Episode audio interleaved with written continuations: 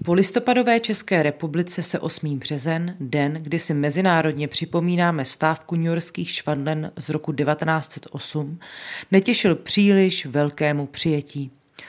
Svou roli v tom hrála skutečnost, že se tento důležitý a významný svátek stal pro mnohé karikaturou. Snaha vymanit se z osidel resentimentu a zmavit Mezinárodní den žen nánosu komunistického svátku však rok od roku sílí.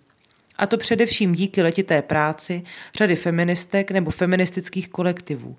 Vnášet skrz tento den do veřejného prostoru témata spojená s neutěšeným stavem genderových nerovností v České republice. Ne nadarmo se jedním z hesel posledních let stalo nechceme karafiáty, chceme rovnost.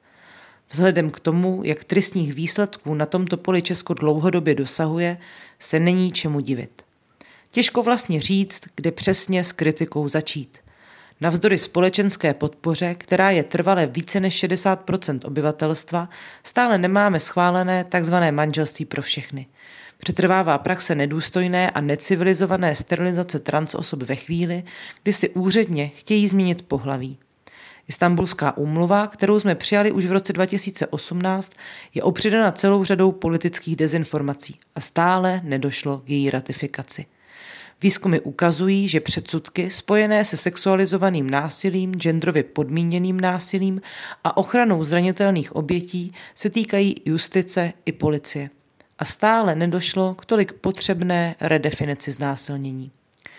Kauzy sexuálního násilí nebo nevhodného chování, které poslední roky vybublávají na povrch, ať se jedná o významné osobnosti nebo akademické pracovníky, ukazují, jak silně je sexismus a zneužívání moci zakořeněno v naší společnosti a bez změny legislativních rámců, podpory sexuální výchovy už od školních let nebo bez snahy vytvářet bezpečná prostředí pro nahlašování podobných činů, se to jen tak samo od sebe nezmění. Vedle těchto tématů stále máme nedostatečné politické zastoupení žen. Nerovnosti se však netýkají pouze politiky. Vidíme je prakticky všude ve veřejném prostoru. Médii počínaje biznesem nebo zastoupením žen v institucích konče.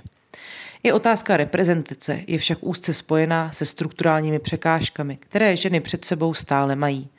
Dlouhodobě se upozorňuje například na to, že chybí kapacity ve školách, že česká rodičovská dovolená trvá dlouho a poškozuje možnosti kariérní seberealizace žen.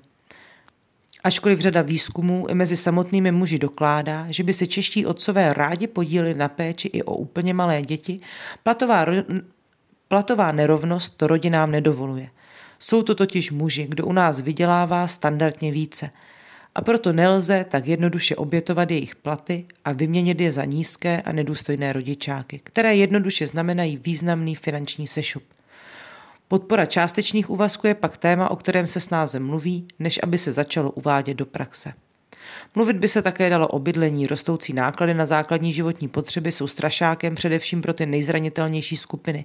K nímž již tradičně patří samoživitelky nebo z druhé strany osamělé důchodkyně v nájmech, pro které není adekvátní netržní bydlení a které tak trochu pikají za to, že měli po celý život nižší příjmy.